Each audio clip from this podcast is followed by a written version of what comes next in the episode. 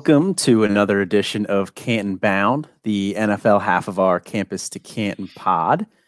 Um, just we don't we normally talk about some things here at the beginning, but uh, we just want to run through some of the things that we have going on at Campus to Canton, uh, since we, there's still a lot of that stuff going on here. So, just a reminder: the Devy Debate crew is going to be calling the Bama spring game on Saturday, with Austin doing the play-by-play. So, if you want to hear some of that, because uh, I know I want to listen to Austin do play-by-play, definitely tune in to that. Um, we also have the Travis Etienne jersey giveaway, which we are officially going to give away live on Sunday.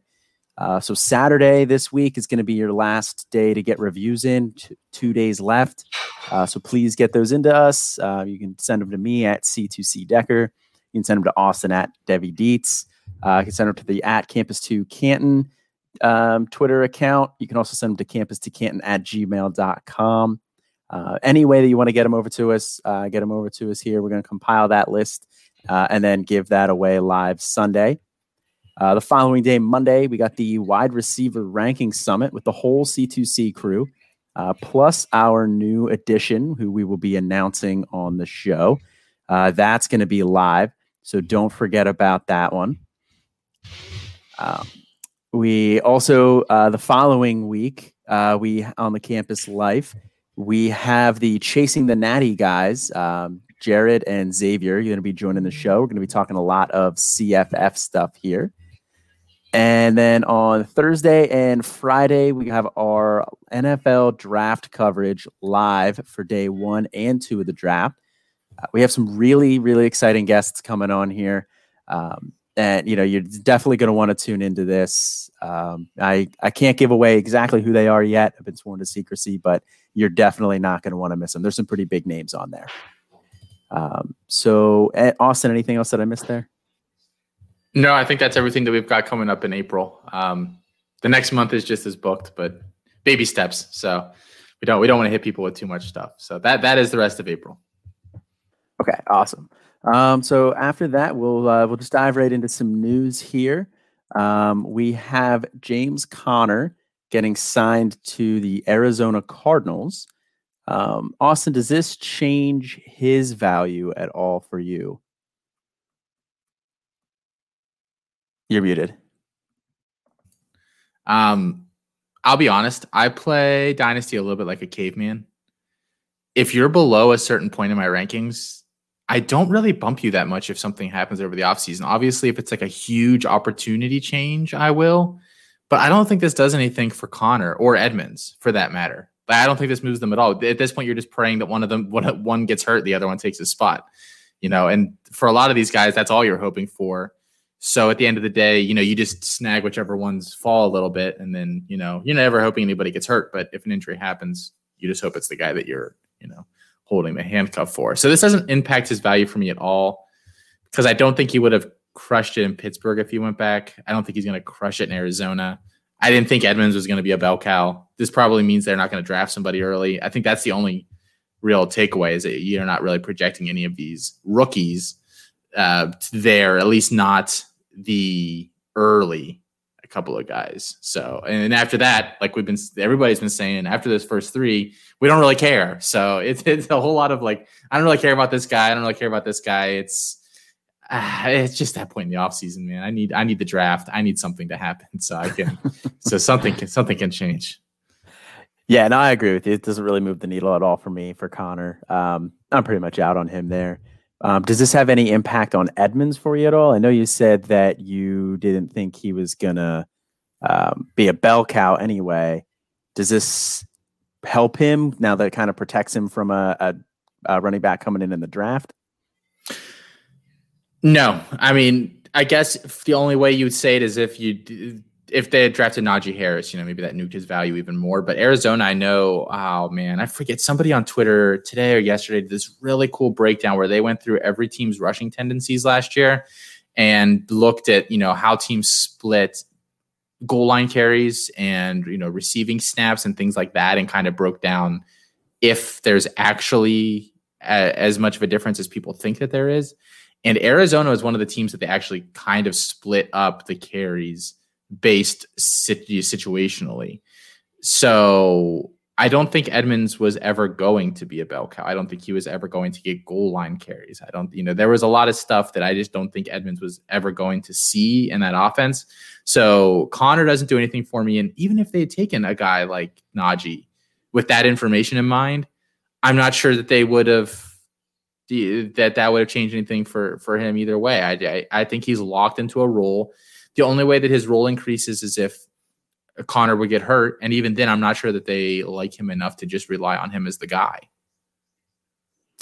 Yeah, that's no, that's a lot of good points there. I mean, I think it helps Edmonds a little bit for me, um, just because, like I said, it, it kind of protects him from getting having a rookie come in that we actually might like, like you know, one of the top three, or you know, even even if like they had taken a guy like Kenny Gainwell, um, you know, I think that would have hurt Edmonds' stock so I think with Conner coming in there, that kind of insulates him a little bit. Um, so I think he could still be an, a decent flex play from you know, especially in a PPR format. Uh, especially, and then you know, Conner does have some an injury history there, so you know that he could see an uptick in work at that point. So he doesn't move up in my rankings, but he doesn't fall in my rankings. I think this solidly keeps him where he's at. Yeah, there wasn't a spot anywhere that I don't that I think would have made me think so much more highly of James Conner. You know, like I, I, I look across the landscape of the league. There weren't. There's not a lot of blatant running back openings. Pittsburgh's probably the only one, and we've already seen what he does there. And the line isn't going to be any better next year. So, at least I, I don't think it's going to be. We'll see what they do in the draft here, but um, so yeah, I don't think there was a situation that I was super enthused about uh, James Conner going to.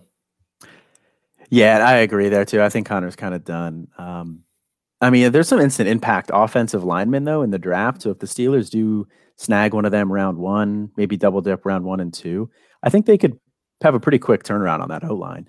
Let me just tell you right now, I think on that draft um, show on day one, you, me, and Felix are going to be not very happy, and we're all going to have to just sit there together and kind of commiserate. just from what I'm hearing coming out of some of these camps and stuff with Detroit and what the, some of the picks they're looking at in Pittsburgh. It's oh, I I can't believe that we'd actually take Najee Harris there.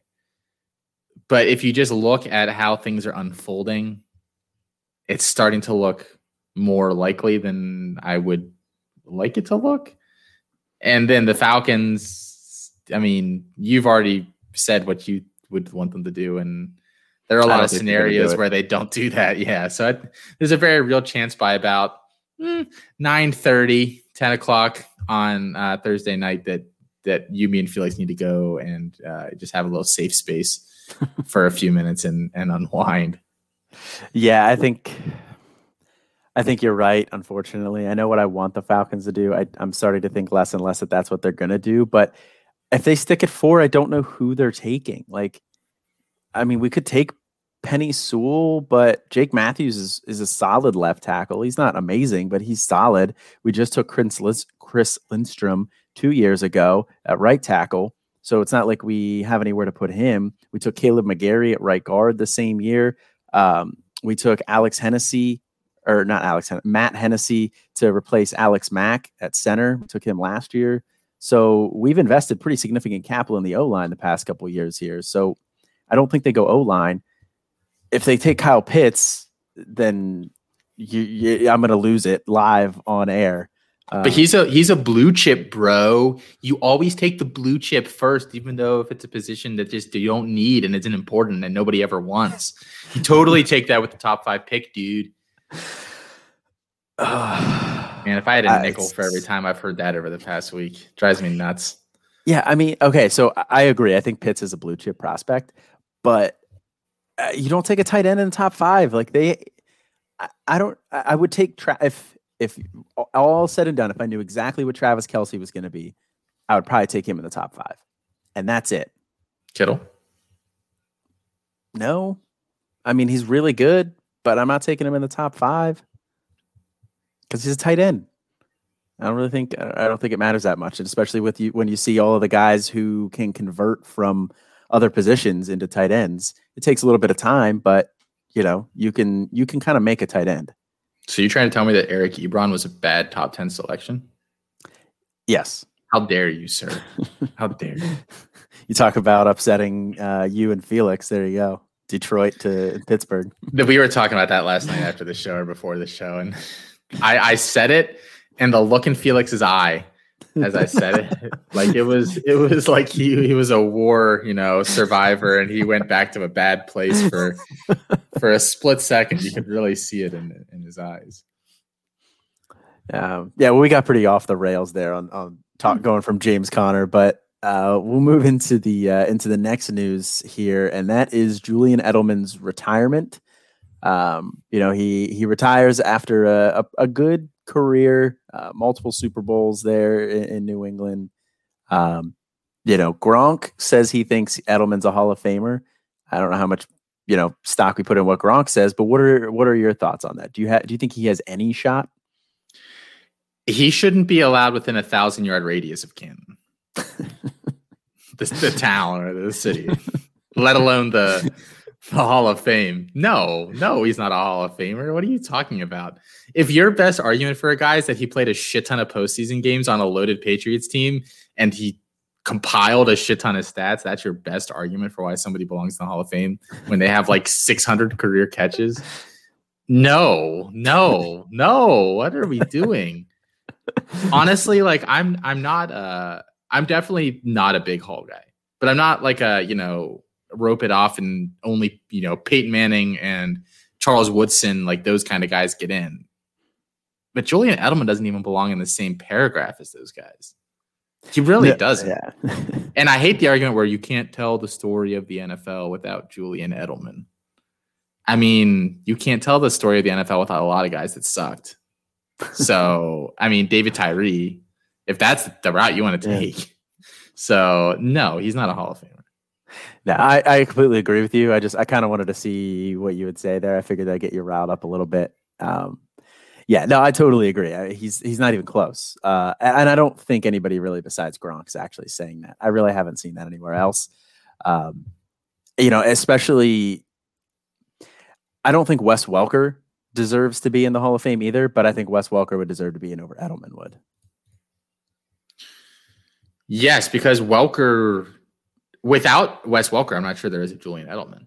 No, yeah. Like yeah. Welker really, you know, if you want to talk about contributors or changing the game or whatever, Welker did that. And I think he was a more dynamic player than Julian Edelman was. And I actually will give Julian Edelman all the credit in the world for being, you know, thought of as nothing coming out of college as a quarterback from Kent State and making his name as Tom Brady's wide receiver one for for several years. I think that's an amazing story. I don't want to uh, people to think that I you know don't respect Julian Edelman or what he did throughout his career. And is he the one that did the Rex Ryan foot joke thing?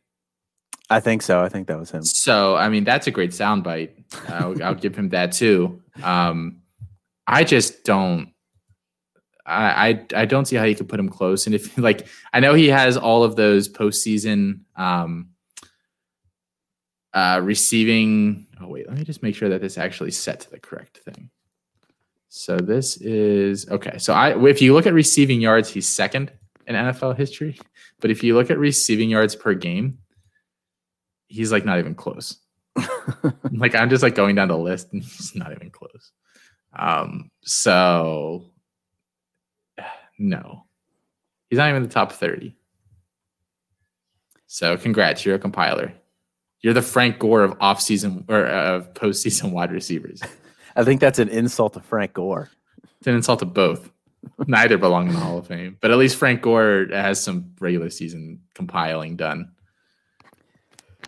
Uh, so we'll move off the Hall of Fame talk there because, uh, you know, like I said, I don't. I, I want to offend more fan bases. No, let's keep talking about it. Well, uh, here maybe this will give you a chance. Uh, if Tom Brady asks him to come out of retirement, do you think he comes out of retirement like Gronk did? Maybe. I honestly don't know. Because I do think he's legitimately retiring because he doesn't think he can play anymore. I think that has a part of it too. Like I think Gronk was almost just bored of professional football, and now maybe he did need uh, some uh, some time to, to heal himself up a little bit. But I don't know. I that is almost what it always felt like to me with Gronk. Like he just wanted to go do some other stuff, and then he realized that the other stuff wasn't as fulfilling as football or or whatever. So he came back. I'm not sure I get that sense with Edelman. I think he's just done.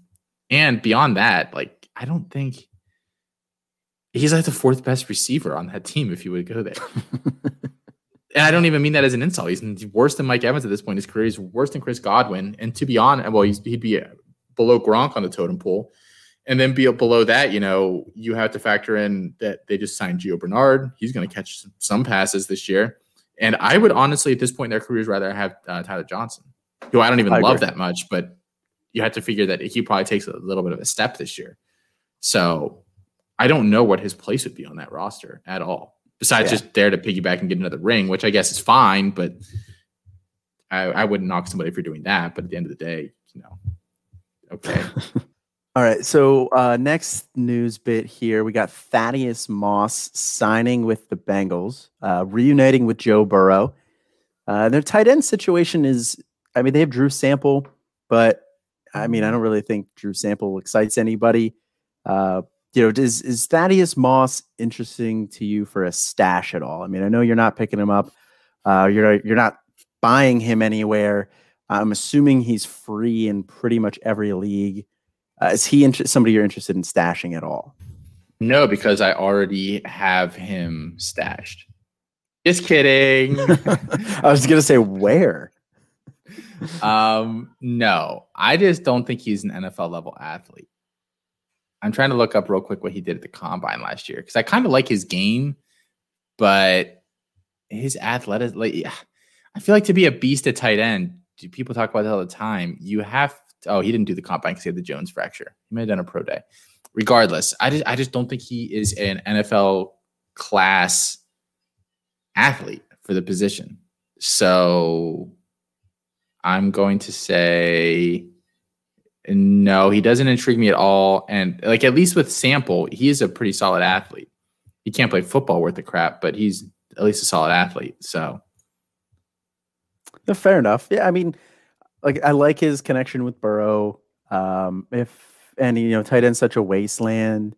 If I have a roster spot, I'll I'll pick him up. You know, I'll see what happens. Um, I'm not picking him up expecting anything good to happen, but you know, I'm not cutting anybody that I actually like to pick him up just if I have a roster spot, you know, I'll, I'll stash him. I think there's, you know, a lot less interesting people on some rosters out there. So you can pick him up, see what happens. But yeah, so I'm with you there for the most part. There are a couple of um, like metrics that tight ends need to hit just generally to be successful in the NFL. And I know he didn't have he had that Jones fracture, so he didn't do a lot of the um, athletic measurements. But I think the four are you have to be like six two or six three, and I'm pretty sure he hits that. But then he you have to run a faster than like a four seven or a four seven five or something. Do we think he would have done that? I don't think he would have done that. You have to have a vert of like 32 or 33 inches. I don't think he would have done that either. So uh, there's one other one too, another jump maybe. Um, but I, I just don't think any of his yes, I don't think any of his explosion scores or anything would have been good. So I yeah, I just don't think if you look at it from that standpoint, tight end is all about the the athletic ability. I don't think he checks any of those boxes. Yeah, I, I think he may he probably could have gotten close to like a four seven five forty, I think. Um, but I don't think any of the explosion he would have gotten even close for. Uh, I don't think he's an explosive athlete, but I think he's I think he's a, good in a straight line. So I think he probably could have gotten close to four seven five, but we'll never know. Um, but we'll move off of him and into some more tight end news. Uh, and that is the Washington football team signs, signs Sammis Reyes from the International Player Program. Um, Sammis Reyes is a former basketball player, uh, played at Tulane, um, and he also played some for the Chilean national team. And he is now the first NFL player of Chilean descent. Uh, but beyond that, uh, he also has a, just a really cool backstory. Uh, you know, he came to the U.S. at the age of 14 on his own. He didn't speak any English. His parents are still in Chile. Uh, you know, he came over here to play basketball, pretty much. You know, he was part of the international AAU circuit. Uh, they liked what they saw, so they, you know, try to get him over here. Um, so you know, being on your own at the age of 14 in a country you don't even speak English, you know, that's that's pretty incredible. Um, you know, didn't really do a whole lot in college playing basketball. So now he's kind of going in a different direction. Um, you know, he was kind of trying to figure out what he wanted to do after graduating. He was training kids in basketball and working for DoorDash. Um, but he did graduate with a business degree and he was one class short of a double major in finance, which I thought that was pretty cool. Uh, but you know, when he was doing all that after school, he he joined the international player program and trained at IMG Academy in Florida for 10 weeks. And they said he was the only player there who was wearing full pads. Um, you know, he wanted to go all out and did, he wanted did he just to, like show up in the morning with his pads on? Like get out of his I car. So. i hope so. I, am trying i'm picturing him driving with his pads on too. that's what i'm picturing like everything. Like he's in the shower in the morning you know like the water's just hitting him. He's got his pads on. Like the, it's one of those um oh what's it like a oh, what's it called? It's like a, a bunch of different videos like clipped together. A montage, montage? It's like a montage yeah. of like him throughout his entire day. He just has the pads on uh, yeah, but he reportedly wanted to wear the pads to to get like the full experience there because he'd never played football before. Um, so you know, I don't know necessarily know how interested we are in him in fantasy, but you know, you're talking about some of those metrics you're looking for for tight ends, and I think he's going to check those boxes for you at least. Uh, he's six six two two sixty four. Uh, he had a 40 inch vertical jump and ran a 465 40 and he was did all this and working out at the Florida Pro Day, and he reportedly he looked really good there. And you know, you have to look really good at a pro day to get signed when you're working out at a pro day that it really isn't even yours. Like they just kind of bring in some bodies. Um, and they had some of the international player program guys at that pro day. That was kind of like an agreement that they had reached. Um, so that's kind of why he was there. But he was also more just kind of, you know, catching some passes, and that kind of stuff. But he, he impressed enough scouts uh, that Washington felt like they needed to sign him pretty much right after that. Uh, and Logan Thomas reportedly has already reached out, you know, kind of wanted to work with him. Um, so I don't know if there's, you know, anything here fantasy wise, but this was just a cool story that I wanted to discuss. Yeah, it is really, really cool. Beyond just, you know, making fun of the, the pad thing. um, I, he big athletic guy, I mean, that you could do a lot worse. You could pick up Thaddeus Moss. so, um, yeah, I, I don't really have anything to add about it. Um, it's a cool story. Maybe I'll take him. I'm in a startup right now. Maybe I'll take him like the 34th round.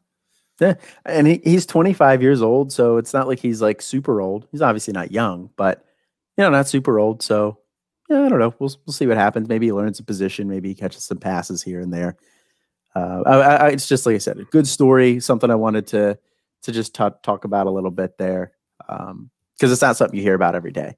Have any of those international guys done anything yet? Like getting signed uh, to that program? Because there there was some hype around that guy from Germany a couple years ago. Yeah, um, Moritz. He didn't. Yeah, and Moritz, Moritz Boehringer. Yeah, um, there's been a couple of guys. You know, mostly rugby guys. I think at this point is is mostly who they picked up, but I haven't heard of any success stories out of it yet. So maybe this will be the first guy there's going to be somebody eventually that becomes really good, and then that that whole thing is going to people are going to be all over it, and it's still worthless. But like one guy came out of it, so everybody loves it. So I, I kind of dreading the day that somebody actually good comes out of that program. Uh, there was I was listening to an interview uh, with Scott Pioli because Scott Pioli does a lot with that uh, international player program, um, and he mentioned one guy, and I cannot remember what his name was now. Um, oh, um, Jordan um, Mailata, Mailata, I think is his last name. That the agent. He's no, he plays for the Eagles. He's an offensive lineman. Oh, okay. Um, he was from Australia. Mike. Um, yeah, he was a yeah. He was um the, he was the one who came from there. Um, yeah, he was also a rugby player. So you're right. Um, yeah, he got yeah, so he went through that program there and got picked up, and he started some games there for the Eagles.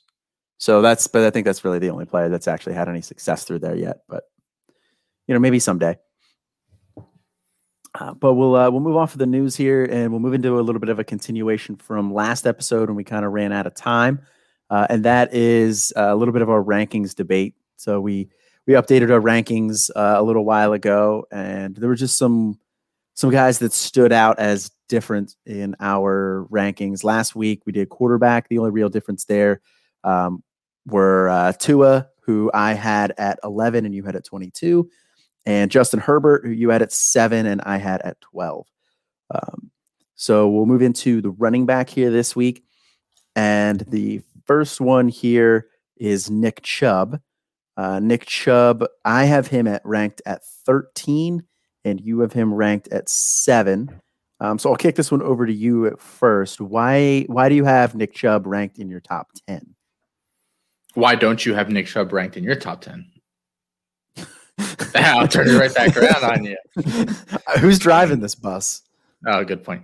So, um, my my big thing with Nick Chubb is I think people make more of the split backfield than there actually is, because I don't think that they're going to increase their passing volume that much. It might go up a little bit depending on how Baker develops here, but I think with uh, Stefanski and everything there, that the rushing upside there for the offense is pretty locked in. And when he uh, he played, I'm pretty sure every game that he played last year was with Kareem Hunt. He still put up in half PPR five. Like I'm I'm rounding, so like you know, five point one is five, you know, so on. Just so I'm not so 5, yeah. 25, 23, 4, 19, 11, 25, 17, 23, 14, 15, 17. He had a really good year sharing a backfield. In PPR or half PPR, he was RB 11 last year. He's still relatively young. He's 25. He's kind of in his prime years. We know that he can do it. He's probably, in terms of just being a running back, the best running back in the NFL. Oh, in my in my opinion, you know, there are guys that are a little more athletic. There are guys that maybe are in situations where they get the ball more, like a CMC. So I'm not saying for fantasy purposes he is the best running back, but just purely being a running back, I think he's the best in the NFL. So he is falling really far. I'm in a draft right now, and I think he went after a lot of running backs that, in my opinion, he probably shouldn't have. Um, I'd rather have him over Aaron Jones, who's a guy that we're going to talk about here next. There, there's a lot of guys like in that range that are very, you know, maybe you get one better year out of Aaron Jones than you would get out of Nick Chubb, but I think you're going to get three more years out of Nick Chubb that were just like the one last year. And he missed four games, and he still put up uh, in standard he was RB nine, and in half PPR was RB eleven. And the year before that, he was it was six and eight. So I I don't I, I don't I see people fading him already. I still think he has a few years left. Yeah, no, I, I like Nick Chubb. Um, I don't know if I would have said he was the best running back, pure running back in the NFL. That was that's an interesting take. Um, I don't think that's who, one that who would really you heard. say? Who would you say? Man, I haven't even hadn't even really given it that much thought. Are you even a football podcaster? If that doesn't, if that question doesn't keep you up at night. uh, fair, fair. Um, if you were talking best pure running back in the league, I mean, I yeah, I think he's definitely up there. Um, because like you mentioned with CMC, he does a lot more stuff in the passing game, so I don't really uh, but I don't really think he's a better runner than Chubb. Um, Saquon Barkley definitely a better athlete. I uh, don't think he's a better pure running back. Um, Kamara, same story. Maybe Dalvin Cook. Um, you could argue Dalvin. In, yeah, I think in, Elliott before last year would have probably been in that argument, but I don't yeah. think he's on the level of runner that Chubb is personally. Yeah, yeah, I think I, I, would still keep Elliott probably in that conversation. So I think, yeah, I think the conversation is would be Cook, Chubb, Elliott for me, um, as far as like best pure running backs in the league there. Um, but that's an interesting, yeah, interesting comment there. It's not really one that I had thought about before, but um, the reason I have Nick Chubb a little bit lower is, is what you touched on before, and that's that's that running back split. Um, you know, just last year, uh, Kareem Hunt had 51.8% of the running back snaps, and Nick Chubb had 49.8. Um, now, Nick Chubb did only play 12 games. Um, so, you know, that, that I think that Nick Chubb's percentage would be a little bit higher, and they would probably, you know, they'd probably be flipped. You know, maybe Chubb gets up to 52 to 53 percent. He missed a lot of that that game four too, where he got injured against Dallas. He only played 18 percent of the snaps, so he almost missed five games.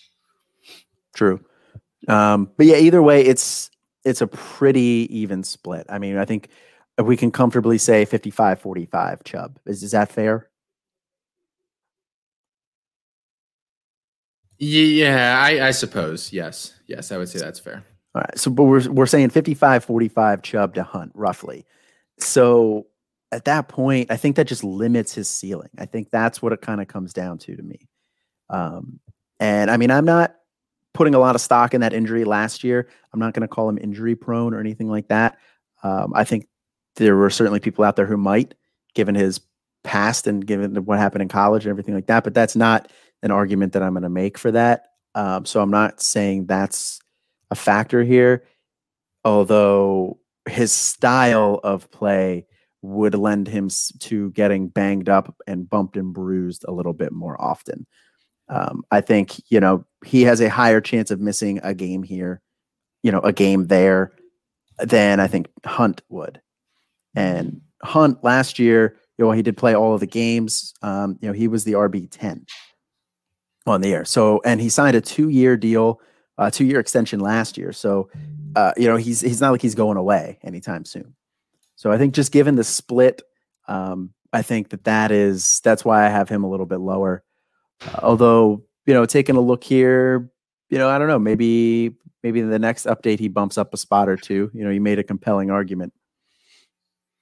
The only like I, I look at the rankings and I do think you know after because I have I have McCaffrey one, Saquon two, JT three, Kamara four, Swift five, Dobbins six. And then I do think there are a lot of guys that you can argue for. You know, I see a lot of people putting Cam Akers ahead of him. I like Cam Akers. He was my RB3 in last year's class. I think he's a good player. He's not proven anything near what Nick Chubb has. The only upside he'd have over him is, is a snap share and touches argument. And I think we've seen Chubb be so otherworldly efficient with touches that that doesn't necessarily move the needle for me. Then I have Dalvin Cook. So he's another guy. I think Cook and Chubb are really close together in terms of what I think of them. Um, and then and then after that, it's like you get a bunch of guys that have a lot of question marks. You know, Miles Sanders, Antonio Gibson, Najee, CEH, Aaron Jones, Derrick Henry, who we're just waiting for his legs to you know for his legs to just fall off one time. Uh, so it, it's partially like I really like Nick Chubb, and there, like and there's just nobody else that, in my opinion, is as safe as he is. And once you get past the first five or six guys that are just obvious can do it all, I'm just not sure there's another guy that I like on his level besides, like I said, Dalvin Cook, who I like him. And I just, and this is probably a really bad argument. I didn't look into this at all, but Dalvin Cook just always seems like I'm worried about him being hurt. I don't really know why that is. He just always seemed like that kind of guy. Uh, whereas I don't necessarily always have that concern um, with Nick Chubb. Well, I think that transitions pretty well into into Dalvin Cook, who is yeah. on this list uh, of guys that we have a little bit of a discrepancy in in their rankings. Um, I have him as my fourth running back overall. Um, you have him as your ninth, so still in your top ten. Um, it's not like a huge drastic difference there for us. It's five spots, but you know when we're when we're talking about guys in the top ten, that's you know that's that's a little bit significant there. So uh, I understand what you're saying too with Cook being you know, just giving off the impression of, of being injured. And I think a lot of that has to do with last year um, in in 2019. Um, he missed those two games at the end of the year. He was banged up uh, this year. He missed two games this year. Um, and then 2018, you know, he, he got hurt and he missed pretty much the entire year. So he Didn't does. He only played four games in 2017 too. Okay, so I feel I feel slightly better about that opinion here. at least I'm looking at his game log. Is that it looks like he played what games yeah. one, two, three, four, and didn't play anything else in 2017. Yeah, I don't remember 2017. I'm gonna be completely honest, but I don't either. And then he played four games in 2018. Um, so yeah, I mean, there's there's definitely a little bit of an injury history there with him. He gets a little bit banged up, but I mean, he's you know he finishes the RB two last year and he finishes the RB six the year before that, and he only played 14 games and, and finished as the RB six in, in 2019. Um, so, you know, he's got a very high ceiling. He's going to be in the exact same situation. You know, it's comfortable. We know what we're getting with him. There's no change there. Uh, he's the guy. There's nobody else competing with him for touches. Uh, which you know maybe that could hurt. Maybe that's part of why he's getting hurt because you know he, he does get a lot of carries. Um, but you know, I, I think that he's just a very safe running back, and I just I'm comfortable with him because I know exactly what I'm going to get with that situation. And you know, maybe he does only play 14 games a year. Maybe he's kind of like like Nick Chubb. Like I could see that kind of being their thing where they settle into 14 games a year. But you know, I think Dalvin Cook's a little bit safer there, and so that's why I do have him a little bit higher. I will say I made a big Dalvin Cook trade in a C2C last year and a team that was win now, and I needed another running back because my running backs weren't producing. And th- uh, this tells you what I think of Dalvin because I still go back and forth on whether I like this trade or not. And that's I, I think it's like this completely even trade on a win now roster. I had I traded um, Marvin Mims, uh, D'Andre Swift, and Cam Akers Ooh. for Dalvin Cook and DJ Uiagalelei. Man, I'm it's super flex. I'm assuming. Uh-huh. So and my getting, quarterback, my quarterback pipeline was, to put it kindly, non-existent. Man, that's that's tough because um, you gave up a lot of good pieces there, but you also got back to really good pieces too. So I think that's pretty even. I think yeah. with it being win now, uh, you know, getting Cook and getting some potential for the future in DJU was was a good move there. Um, so how did that end up? Did you end up? You said you were win now. I didn't win. I, I, did. I swear, I did not know the answer to that before I asked. I uh, I didn't win any leagues last year. It was a bummer. Um, that team is still pretty locked and loaded for the coming year, though. Um, it, it's it's a pretty strong NFL team. Um, the college side needs some TLC. uh, I mean, I made a little bit of a push. Um, I ended up like I had Golladay out. I had Cam Newton that went down, and it just I had too many injuries at the end of the season. Um, but that that's what I think of Dalvin Cook in terms of his his ability. I think you know if you're if I'm a win now team, I'm willing to pay a hefty price to get him because I, I do really like him. I think he's gonna, uh, barring injury, he's gonna smash this year and probably smash the following year. I'm just not sure he's the guy that plays till he's 30. you know, he I don't know if he has that much in him, but we'll see. Yeah, well, I mean, he's he's 25, so same same age as Chubb.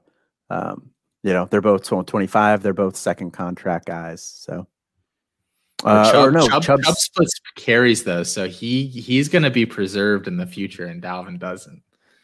Hey, we'll we'll burn bright and we'll burn out quick. Yeah, uh, it's one way to do it. Uh, so we'll, we'll, move into the last running back here we have, um, and that is Aaron Jones. Uh, he's a guy I have as my ninth rated RB, and you have as your 14th rated RB. Uh, now he does come back to Green Bay here, so I think that's a pretty big boon for his value. I think if he had gone anywhere else, um, I would have been pretty pretty concerned about his value. Uh, but with him going back to Green Bay, I like that a lot. Um, now, you did have an interesting nugget that I didn't really realize um, before, and I don't remember if you said this last episode or the episode before that. Um, we I, we talked about it pre pre show. It wasn't even on the show. Oh, okay. Yeah. All right. Well, I'll let you drop that nugget here then, if if, if you're ready for it. Oh so yeah, I don't, no, I, butcher it. I don't think it's anything earth shattering. So he basically only signed a two year two year deal with Green Bay. People see four years, but there's an out after two his cap hit after that is like 20 million. They ain't going to keep him beyond that unless the cap doubles.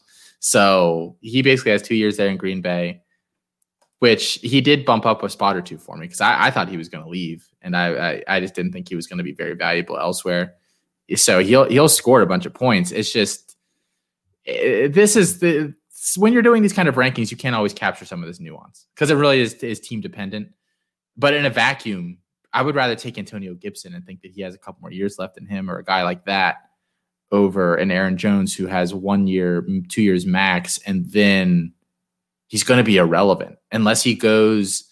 You know, I, I don't know what other kind. Maybe you know if he goes to Arizona and Kyler continues to tear it up, and they he goes there and can fill the same role. You know, maybe a hail mary like that brings him back from the dead. But I, he's two years and done.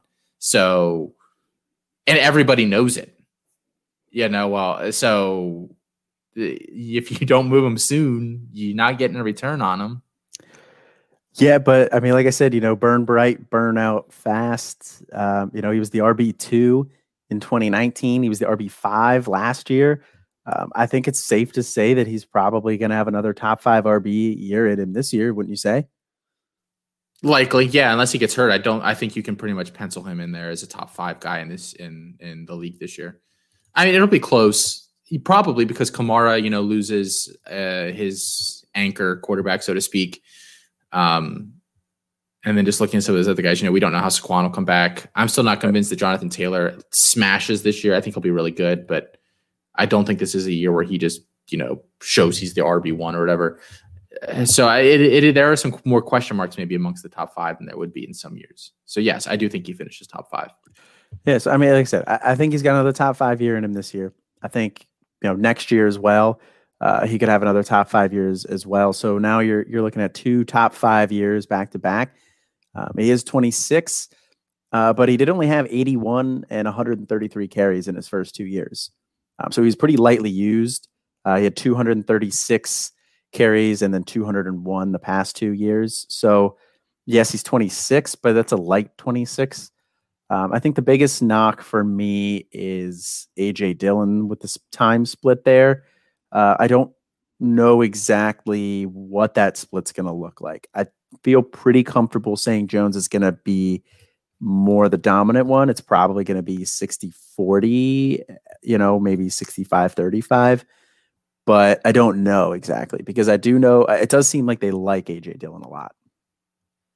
I have no idea what that share is going to look like. I could see him doing the same thing they did last year, and not getting that many touches.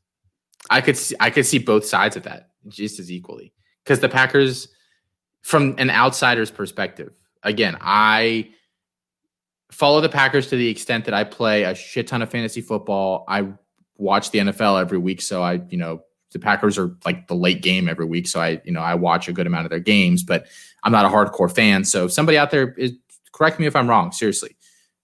They the past couple years, I just have no idea if they have any sort of cohesive, you know, plan in place at all for anything at any position ever, anywhere, for any year. I so honestly have no idea. So, so any reason, at any no, time. Exactly. I'm glad you picked up on the reference. Yeah. So I, I really don't know.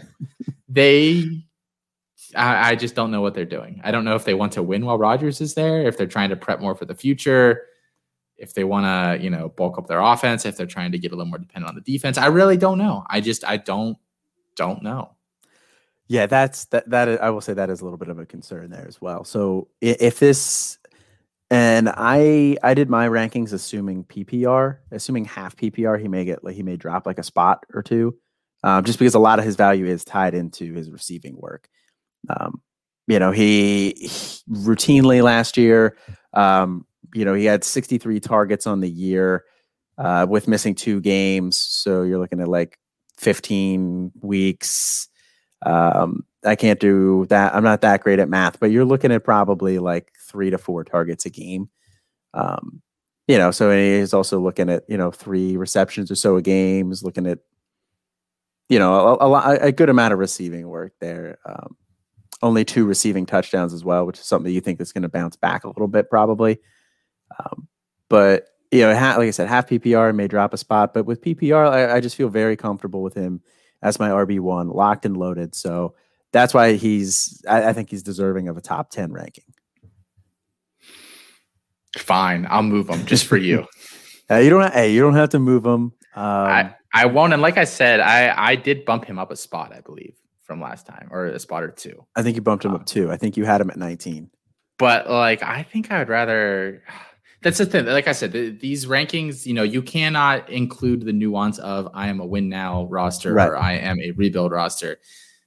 It seems like most of my C2Cs at the moment are well, no, I'm kind I kind of am one way or the other. My dynasty rosters are all in rebuild mode right now. But my C2Cs are kind of except for uh, the one that we're in. Yeah, I was gonna say you think freaking Anthony Firkser. yeah, I was gonna say I thought that uh, in that league, I thought you considered yourself a contender. Like, I mean, you have Russ and Mahomes as your quarterbacks. Like, how can you not be a contender with those two?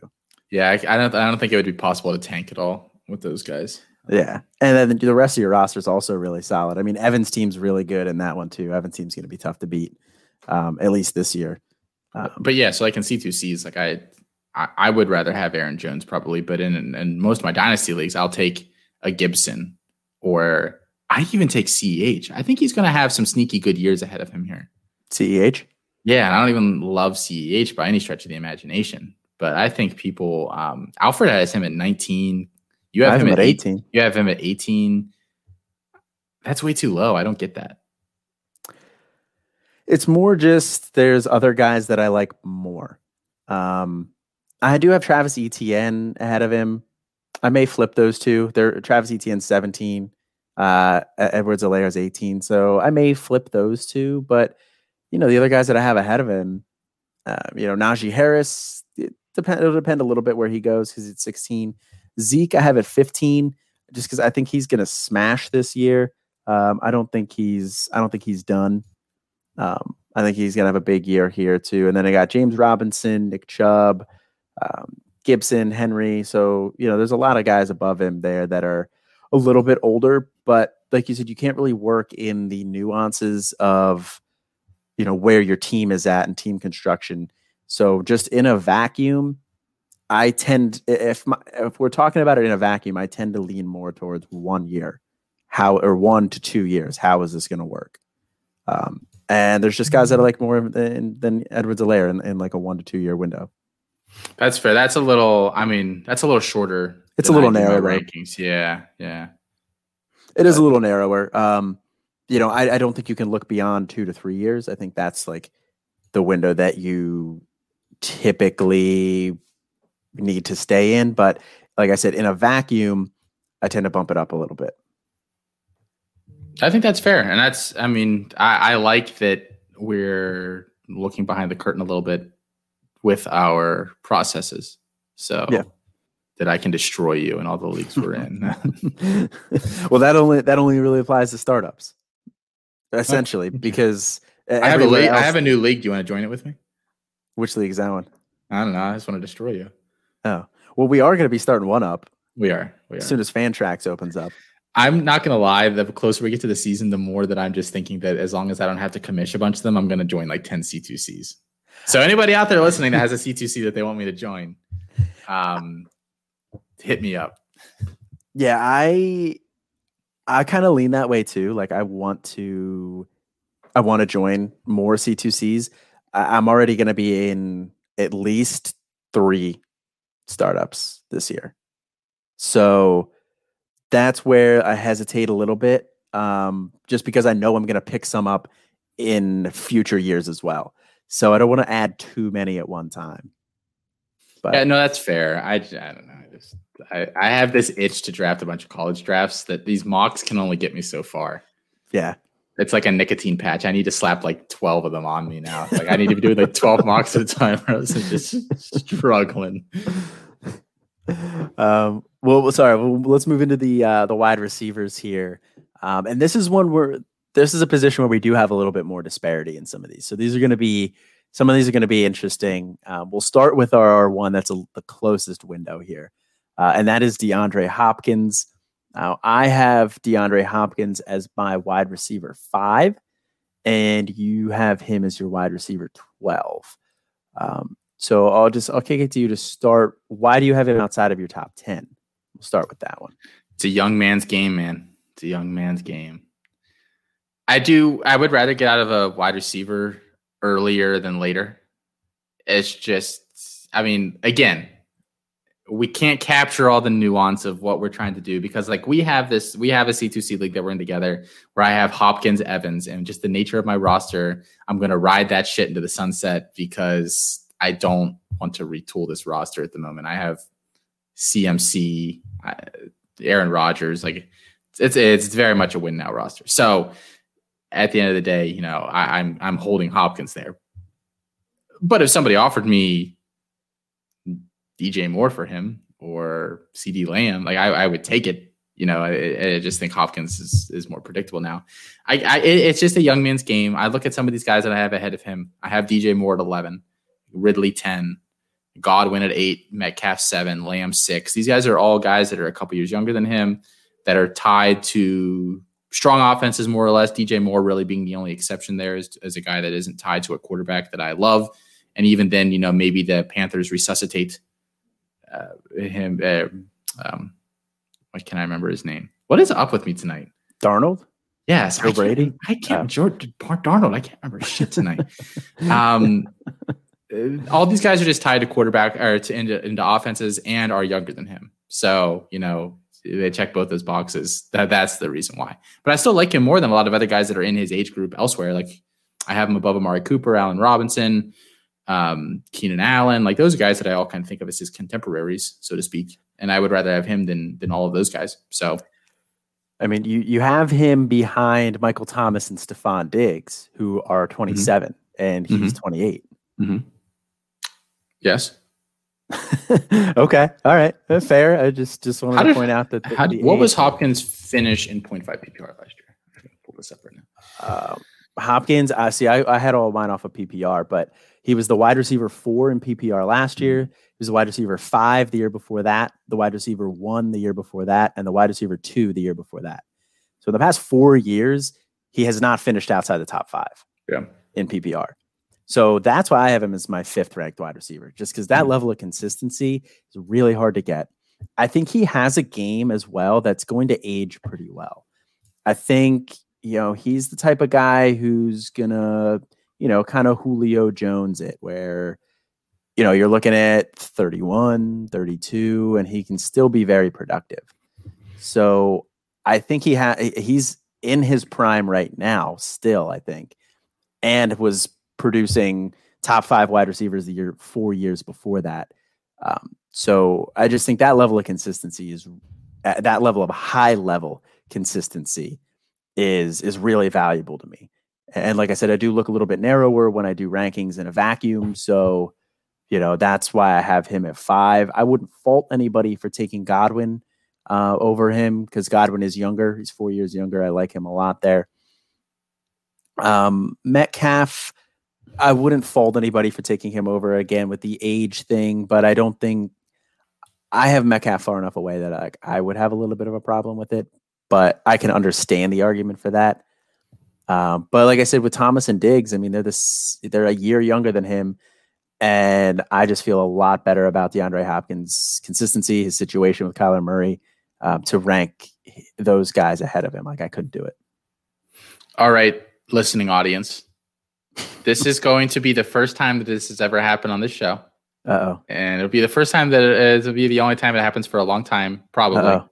So I feel like I need some sort of a sound effect for this. Maybe I'll mix something together later and before I put this out there. I'm excited. I think you've convinced me. I think you've convinced me. I think maybe I'm too low.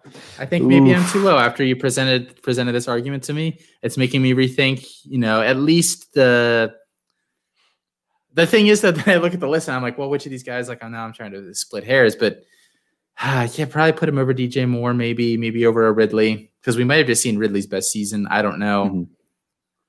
Yeah, I might bump him a couple spots after this. I'll have to sit down and, and rethink my ranking. So, so yes, yes. Wow. Um, One point for moment. Colin. big moment for me here. Um, I'd really like to thank everybody who believed in me along the way. Um, you know, I'd like to thank you know my mom for constant support. You know, she's a she's she's a real shoulder to cry on when when Austin beats me in most arguments. Um, she always tells me he's very mean. uh, She calls he- me before the show and asks me to take it easy on you. I don't doubt that at all. Every time. I don't doubt that at all. Lisa's a wonderful woman. She is. always always looks out for for for me uh, always has so so thank you mom really appreciate that um i also got to thank um you know matt bruning and and felix sharp for for showing me a little bit of the the ins and outs of debating with austin you know i, I break out my notebook all the time for Devy Debate and you know figure out how i can beat him in arguments and finally got one We Well, I'm finally still, got unde- one I'm still undefeated on Devy Debate.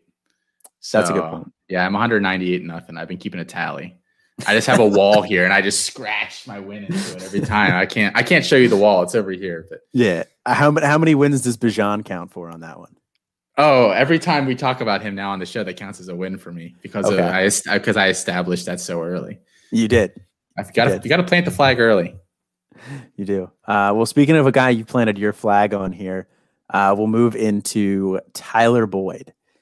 And Tyler Boyd is one of your personal favorites. I, I do know that. And I like Tyler Boyd. I really do. Um, I have him as my wide receiver 27, though. Um, so I am a little bit, little bit lower um, on him than you are. You know, you have him as your wide receiver 15.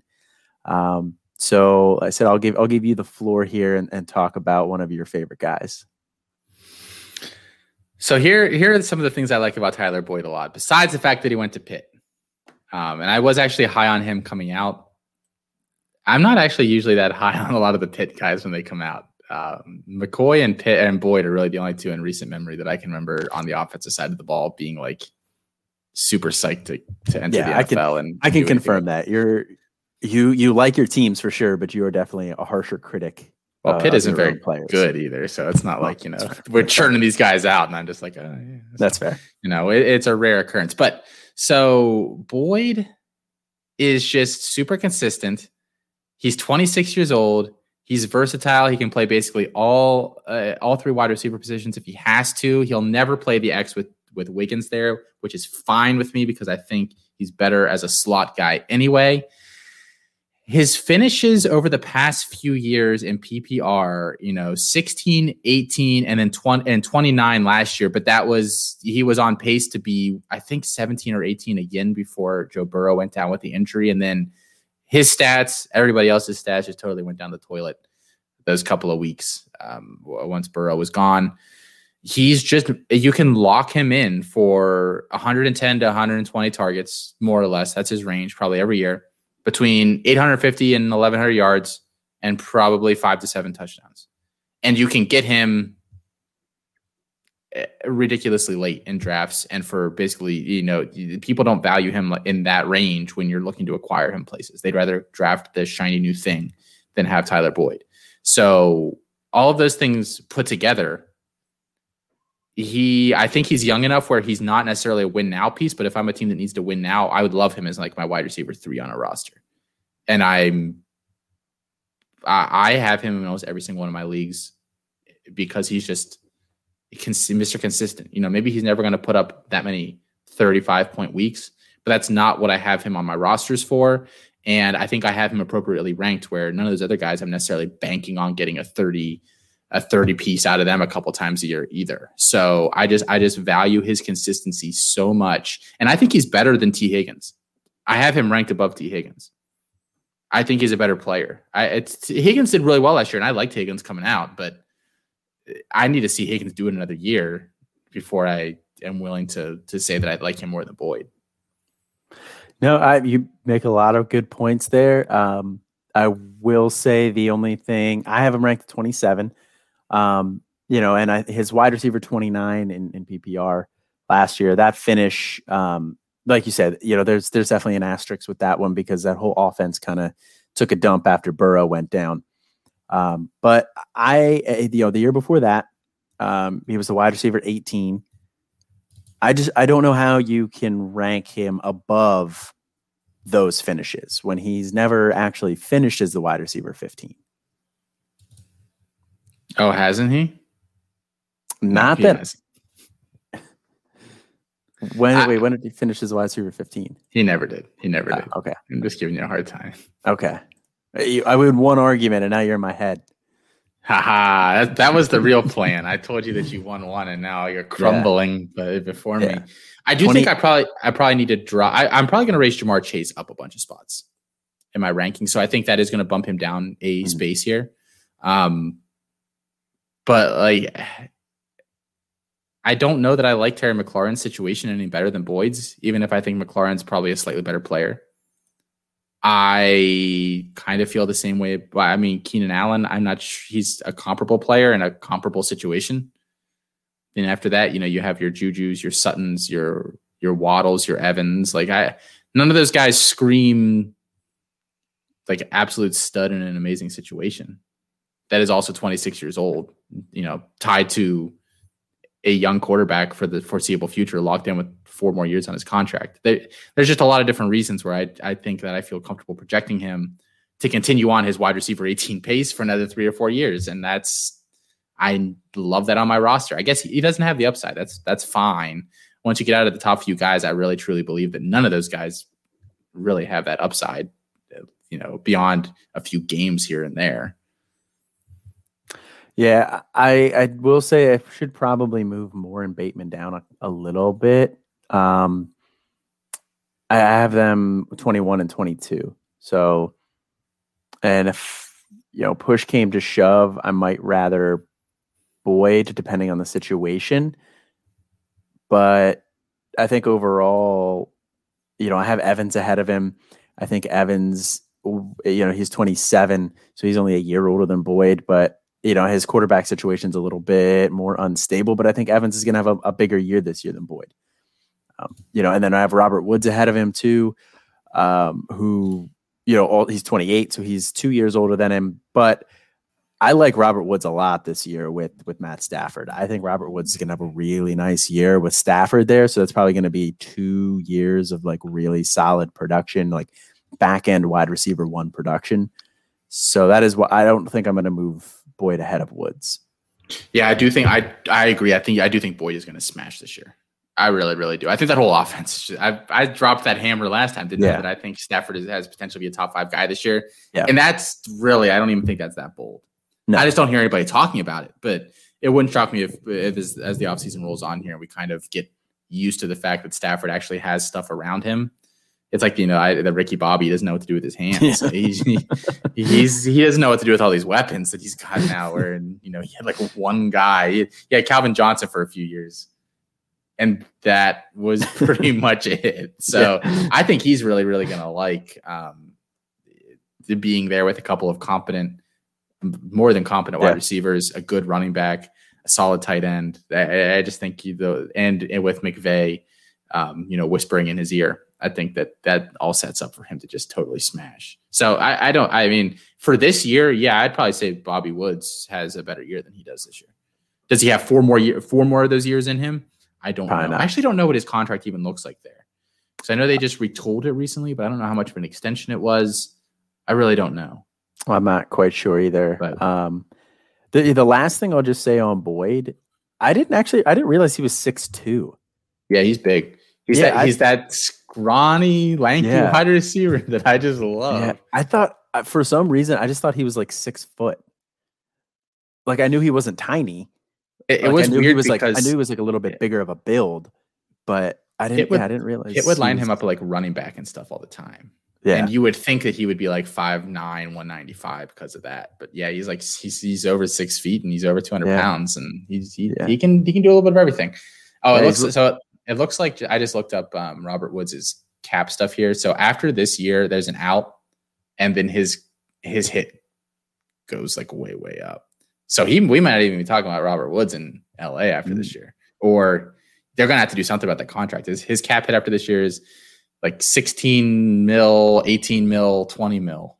But yeah, that's I like I like Bobby Woods. I don't I see that I wouldn't take a 20 million dollar cap hit for the guy. No, that's that's a good point too. See, that's not something that I, I should have looked into the contract situation more. But just that's the thing, like there's so many different factors that you don't always think to look into all of those different little factors, like the little nuances to it. Like I liked Bobby Wood. I knew he was on a longer contract.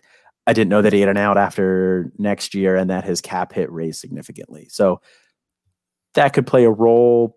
At the same time, they could restructure it and lower that cap hit a little bit. You know, they they can work some cap magic if they want to keep him.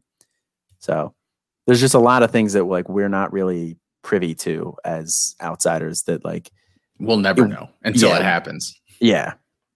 Um so uh last last wide receiver here that we uh we have ranked fairly differently. That's uh, Odell Beckham Jr.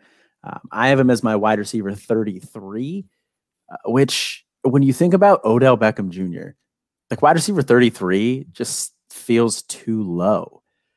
But at the same time, like I'm looking at people around him and I'm like, I wouldn't take him over anybody that I have ahead of him.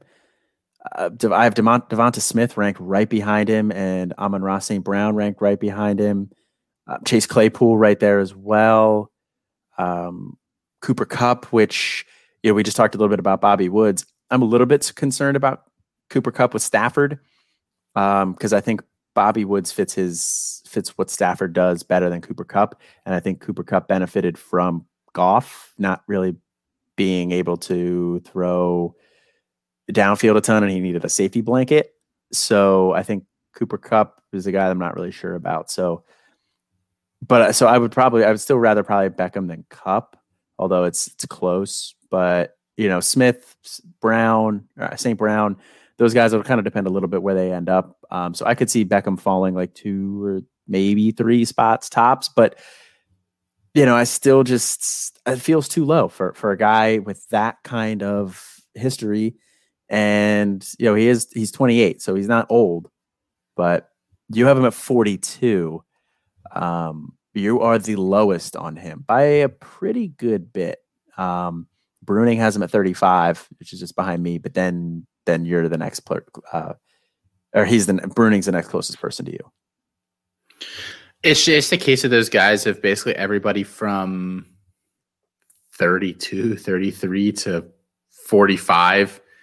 I could rank in any, I could just put all those names in a hat and draw them all out and probably be happy. And it's totally a roster, a roster construction um, scenario at that point where you just mix and match based on what you're trying to do over the next year or two.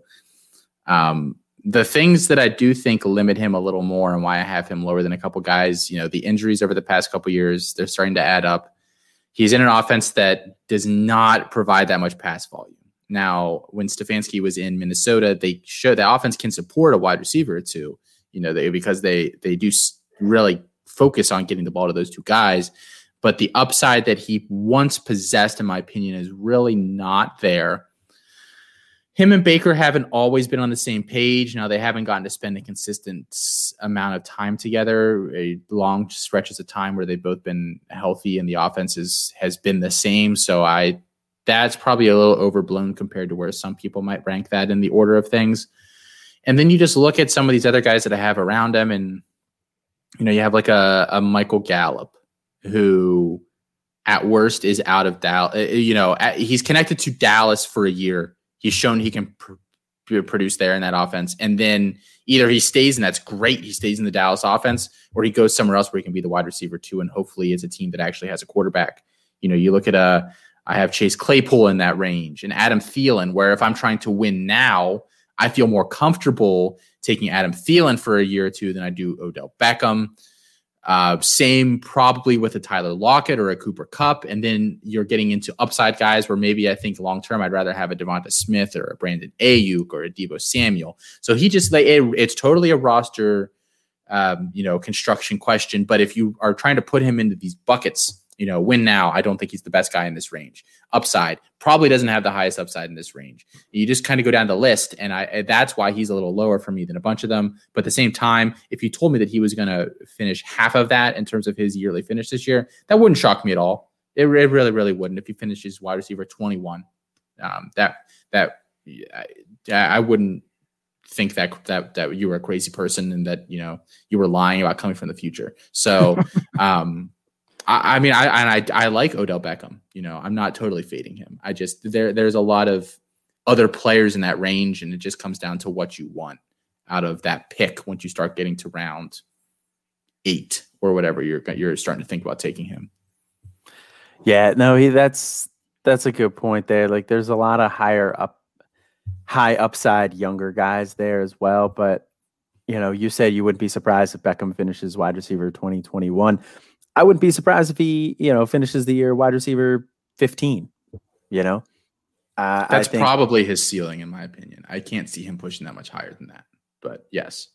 Um, yeah, I mean, I think, well, I think the offense in Cleveland limits him a little bit there as well. But, um, you know, like I said, I, I wouldn't be surprised if he finishes wide receiver 15. It's just, like I said, when you have a guy, when you have a guy like that, um, you know, with that kind of with with that kind of history, it just feels criminal ranking him that low almost. But it's hard to rank him ahead higher than that. So so I under, I definitely understand what you're saying there too. And like you said, like the guys from like wide receiver 31, 32, all the way down to you know wide receiver 45, 46. It's just like a big cluster of guys there, and you could really go any way with that, and I really wouldn't fault you for it because the guys I have after him are like Shenault, Terrace Marshall, Dyami Brown, Elijah Moore. There's like a big rookie clump there.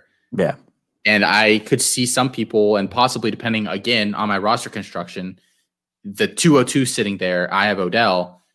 and I would maybe, depending on what my team looks like, I'd rather have Terrace Marshall. And if Terrace Marshall sitting there, I I flip him for that pick, and I take Terrace Marshall. There, there's a lot of different things that go into which of these guys I'd prefer.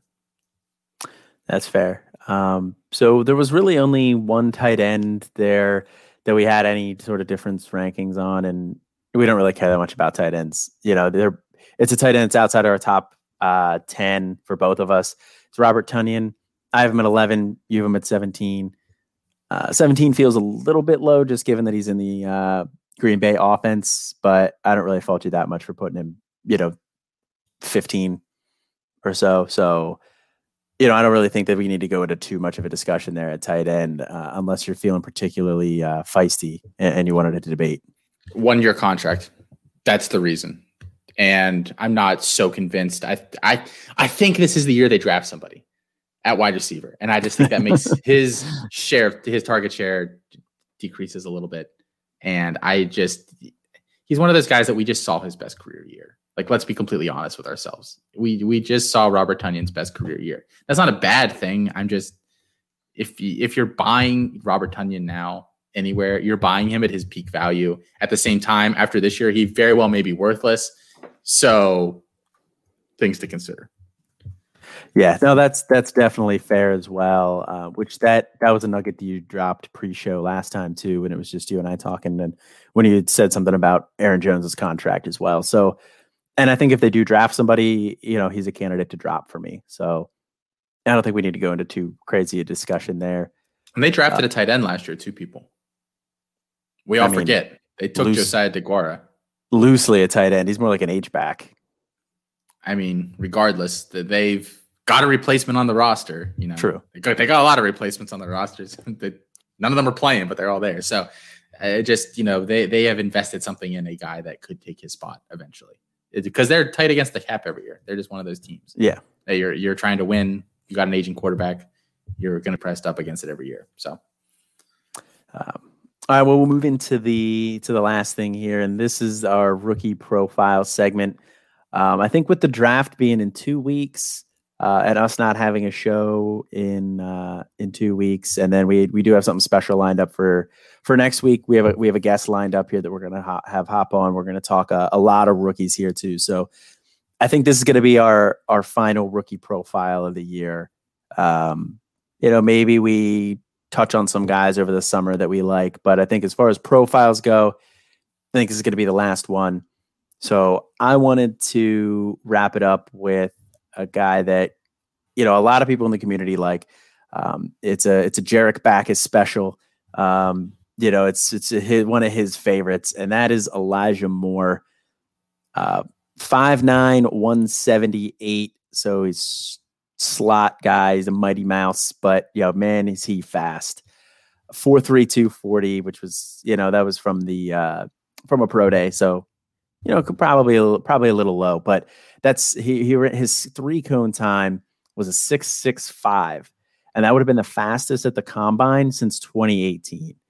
And that is what that is what you like about Elijah Moore. That is what I like about Elijah Moore. He's so quick. He accelerates, decelerates very quickly, sharp cuts, you know, and that all shows up on tape. Um, you know, and then also you you pair that with a 36 inch vert um, you know, he has a, a 98th percentile agility score and player profile, a 91st percentile dominator rating, uh, and they have his best comparable as Tyler Lockett. And I actually I like that actually. Um, I think that that is probably a pretty good overall like statistical comp for him. Um, games games are fairly similar. Their their style of games fairly similar there, but um, I think I could I could definitely see Elijah Moore having a Tyler Lockett type career, uh, where you know he gets into a good situation with a good quarterback, has two really nice years. Then obviously they bring in somebody who's more of an alpha, and Tyler Lockett settles into a really nice wide receiver too, and or Elijah Moore settles into a really nice wide receiver too, like Tyler Lockett did.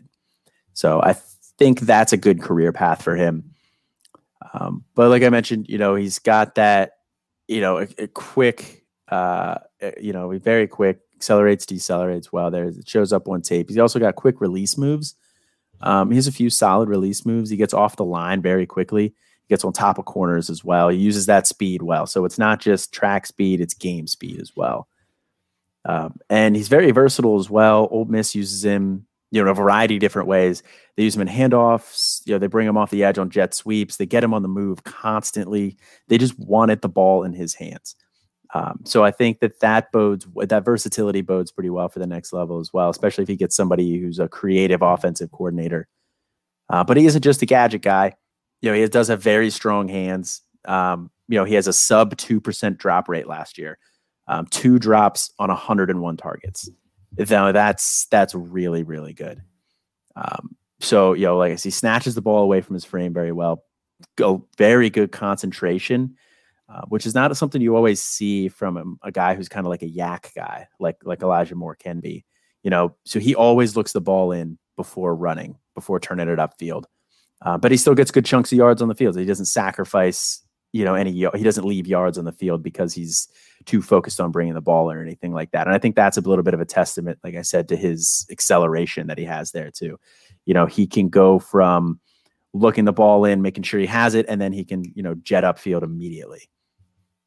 Uh, that my only concern with Elijah Moore there is his he's basically strictly a snap or a, a slot guy. Um, his snap percentage last year is 79.8% in the slot, and the year before that it was 98%.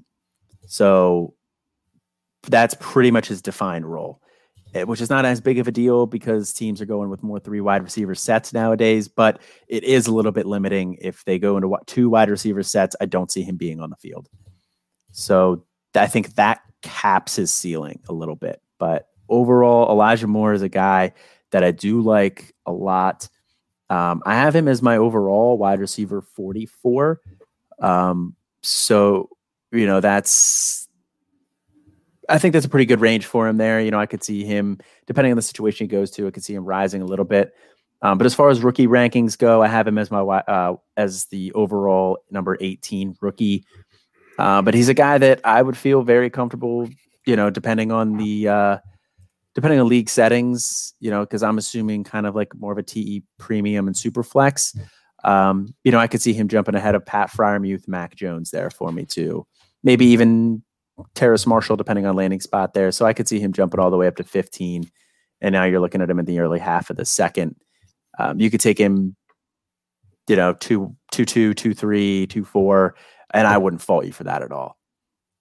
Um, but uh, yeah, he's he's definitely a guy that, like I said, he's, he's been getting kind of buzzy a little bit now. So I wanted to talk about him here as the finale for the rookie profile. I have a bunch of leagues where I have like those early seconds, and I'll probably just rotate who I take in some of those spots. I'll, sometimes I'll take Terrace Marshall, sometimes I'll take him, sometimes I'll take Amon-Ra St. Brown, who I'm going to talk about here in a minute. It's just a pool of players where I'll, ju- I'll just take a couple of them here, a couple of them there, kind of like I did last year with the, you know, Tee Higgins, Brandon Aiyuk. Um, who else was in that tier last year? There was somebody else that I was taking, but regard like it was just this tier of player that, you know, you you took you just kind of spread out your your whatever and hope that a couple of them hit and then you're happy. Um, I, I think his ceiling is a wide receiver too. That's not a bad ceiling. I agree with you. You know, wide receiver 44. I have him in that range. I think that seems fair for just looking at like we just talked about some of the guys that we have in that range. You know, we have Odell in that range. It's eh, it's it's a tough tough life out there for a wide receiver right now in the NFL in terms of eh, there's people mock the thought that there are like 25 wide receiver twos, but in reality, there are 25 players that could finish as a wide receiver two next year, and probably a bunch more that won't finish so far off that you basically are getting the same production as a wide receiver two. Yeah. So at, at the end of the day, you know, I think that's a very fair range for him to be in.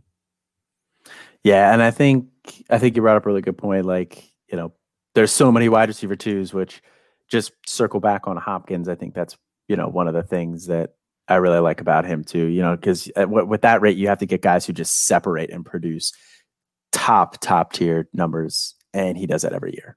But we'll circle back to the rookies here now. Yeah, cool. So um, I, I chose Amon-Ra St. Brown, who you know, like you were just saying, is I, I, have in that same tier as Elijah Moore, and probably end up with a couple of those guys in different each of my different leagues.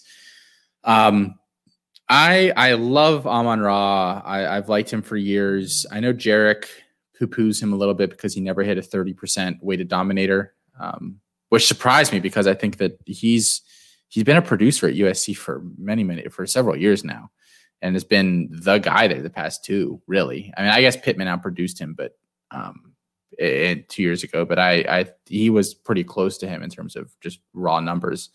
Um, so just my breakdown of him, you know, I break down wide receivers basically into four main categories plus an other when I'm grading um, positives about them.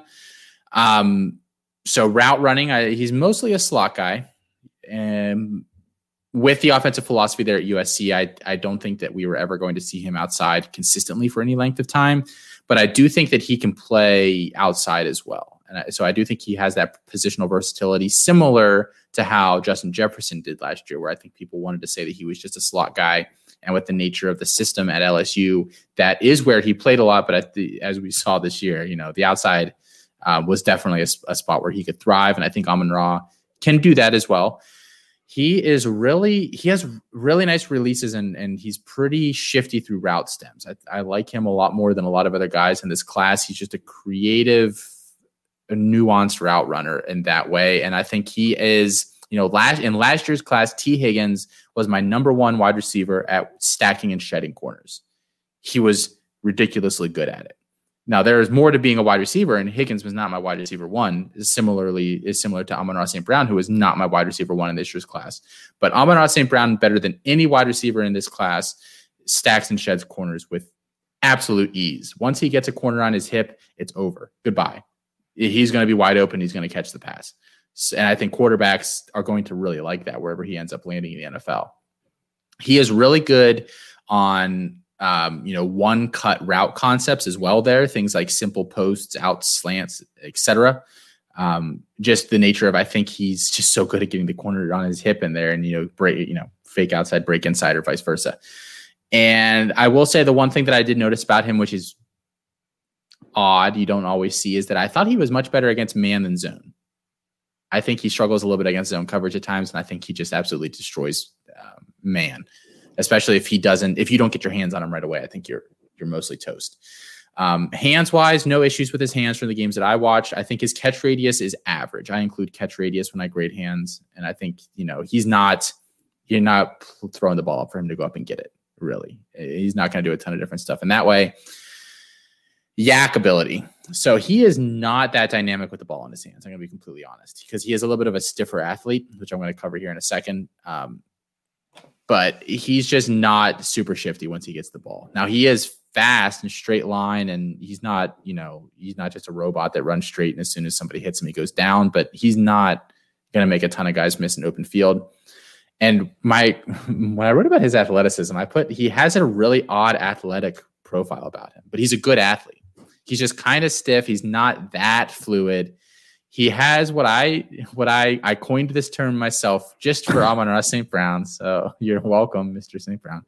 He has what I call technical athleticism, where it's like you took an alien and you showed him like this is how a human being is supposed to run, and they practice really hard at it and like can almost do it really fluidly, but not quite.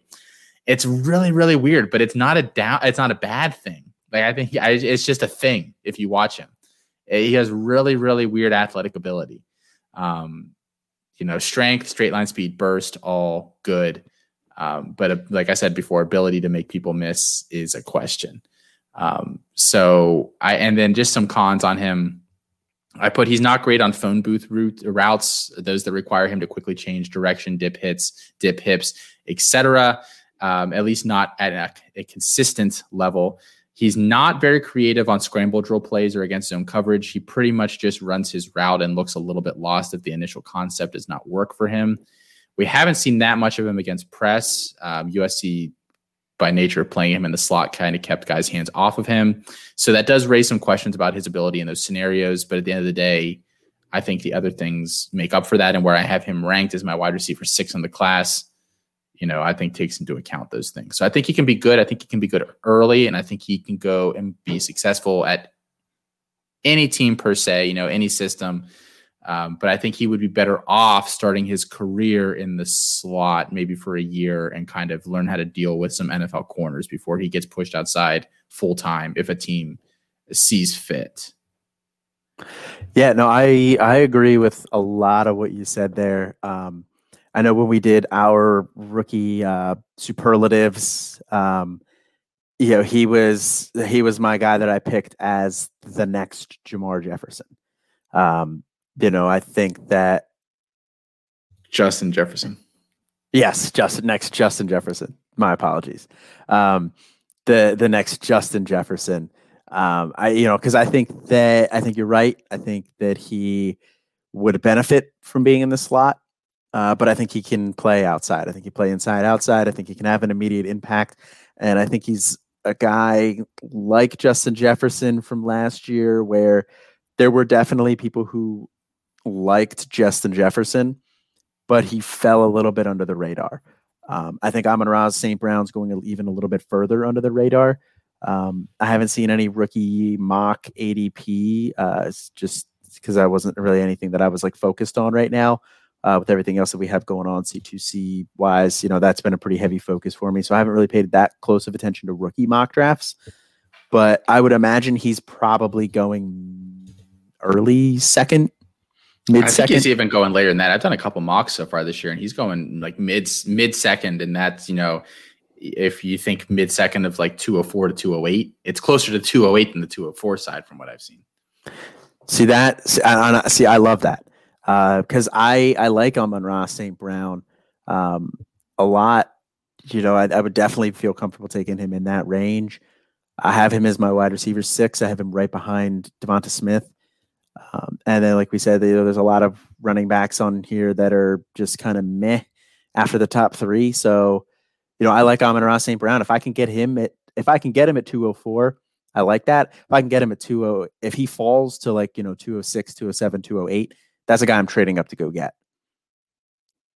No, I, yeah, I would agree with that. Um, I, I would be happy to do that in that scenario. Um, and I know you said that, um, uh, you know, he kind of gets knocked a little bit because he never hit that 30% wide receiver uh, or that 30% dominator rating threshold. Um, this past year, he was actually really close to the 30% on the weighted dominator rating. Um, yeah. I, I am looking at Jarek's graph right now. I haven't pulled up on it. Um, I can't tell exactly what that would be, but that's probably like 28%. I didn't run the numbers myself. Um, but looking at that, it's probably about 28% on the weighted dominator rating this year. Um, you know, but he was over 20% as a freshman. He's probably, it looks like maybe 24% as a freshman. So that's something else that you, you know, you like to see that early production. So I think his analytical profile is fine. Yeah, it's not, it's not terrible. And I don't, um, I don't necessarily subscribe to the, th- I know he really likes that 30%. He says that he mm-hmm. thinks that's more predictive if they hit that. Um, I, I'm a skeptic, whatever. So um, I, I don't necessarily factor that in quite as much. I, if a guy finishes a bunch of years with 25%, you know, or 27, does the extra 3% really separate? I'm not really sure. I, I, I, I don't think so, but I, I don't have the numbers in front of me to back that up. So. I think that's actually, that would actually be a really interesting study. Um, you know, comparing guys who, you know, went from, you know, 20% to 30% in a year compare them to guys who were just, you know, 25, 26, 27% for three years.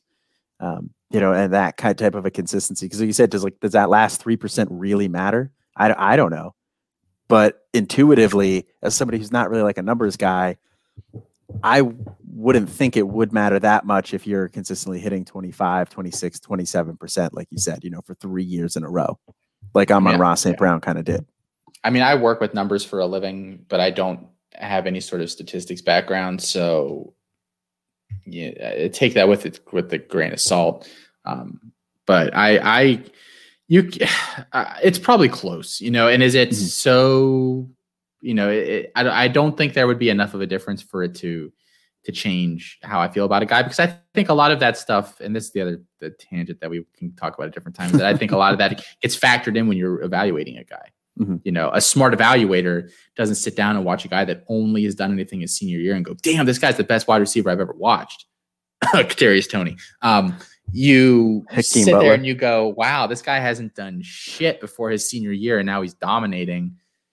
maybe I should question. You know, maybe that dampens my evaluation of him. So I, I think that that should be a part of any film analysis that that is happening too. A little bit of common sense, but mm-hmm. you know, yeah, no, I absolutely agree.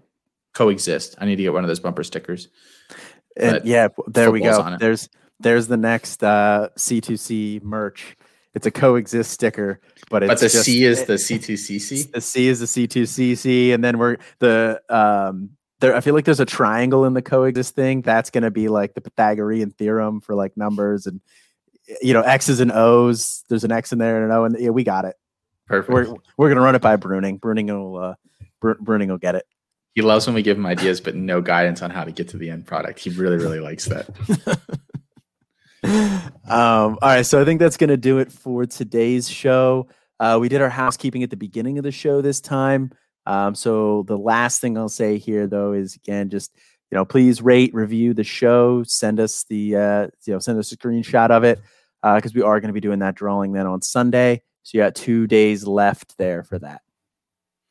Um, but I think that's going to do it for us tonight. Uh, as always, I'm Colin. I'm Austin. And be on the lookout for our midweek companion show, uh, Campus Life, coming out on Sunday. And we'll uh, see you guys then.